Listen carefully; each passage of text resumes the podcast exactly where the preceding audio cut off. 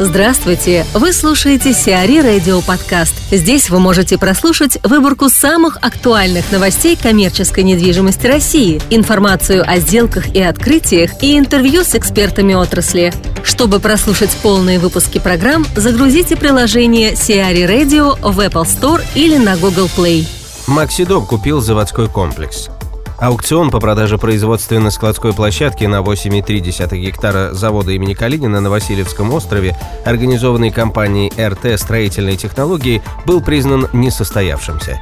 Единственным участником торгов стал один из крупнейших петербургских DIY-ритейлеров «Максидом», которому лот достался по цене отсечения – 1 миллиард 260 миллионов рублей. Стартовая цена аукциона составляла 1 миллиард 390 миллионов. На площадке размещено более 20 построек общей площадью свыше 80 тысяч квадратных метров.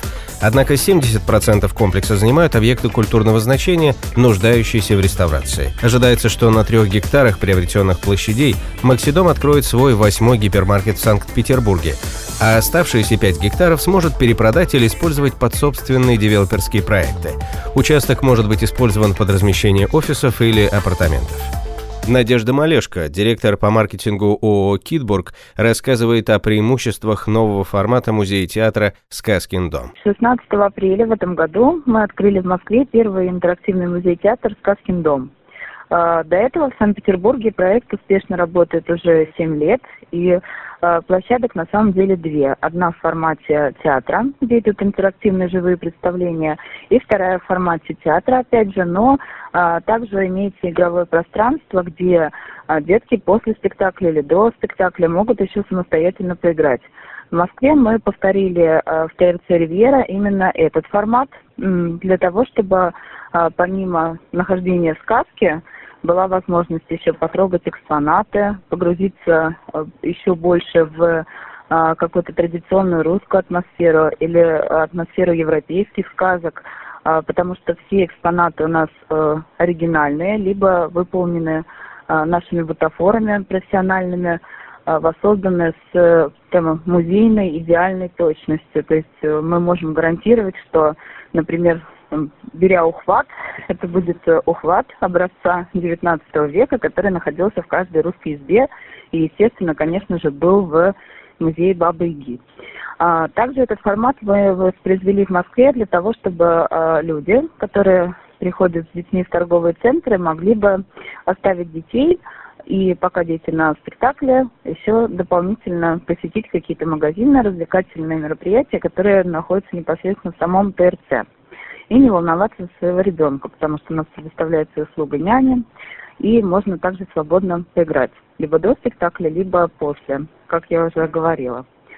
Уникальность также проекта состоит у нас э, в том, что его можно назвать отчасти образовательным, потому что все программы, у нас программы э, сказочные рассчитаны не только на свободные группы, на группы детей, которые собираются по средствам трафика торговых центров, но и э, Э, школьные группы, организована экскурсия. И все наши программы подобраны таким образом, что они перекликаются со школьной программой, с произведениями, которые изучаются в начальной и средней школы. Опять же, это как э, русские произведения, произведения русских авторов э, Александра Сергеевича Пушкина, Бажова, русский фольклор и европейские сказки Шарль Перо, Олли Лукоя и так далее. То есть все то, что знакомо нам с детства и дополнительно изучается в рамках школьной программы. У нас уникальный проект, э, он безусловно завоюет популярность очень большую и любовь московских э, зрителей, э, потому что у нас каждая деталь проработана с любовью с любовью и с большим уважением а, к нашим посетителям, как маленьким, так и взрослым. У нас нет классической сцены. А, все спектакли проходят в интерактивном ключе. А, э, группа детей в сопровождении актеров передвигается по сказочным помещениям. Это тоже как бы отличительная изюминка нашего проекта. Поэтому, конечно же, дети после того, как посетили такой интерактивный спектакль, дома с большей вероятностью гораздо потянутся к русским сказкам или каким-то другим произведениям, им захочется узнать больше. То есть таким образом погружая э, детей в реальную атмосферу сказочную, бытовую. Мы пробуждаем в них очень большой интерес. Угу. К чтению, к изучению определенных периодов исторических, ну вот и к самой жизни. AFI Development рассчитается с ВТБ активами.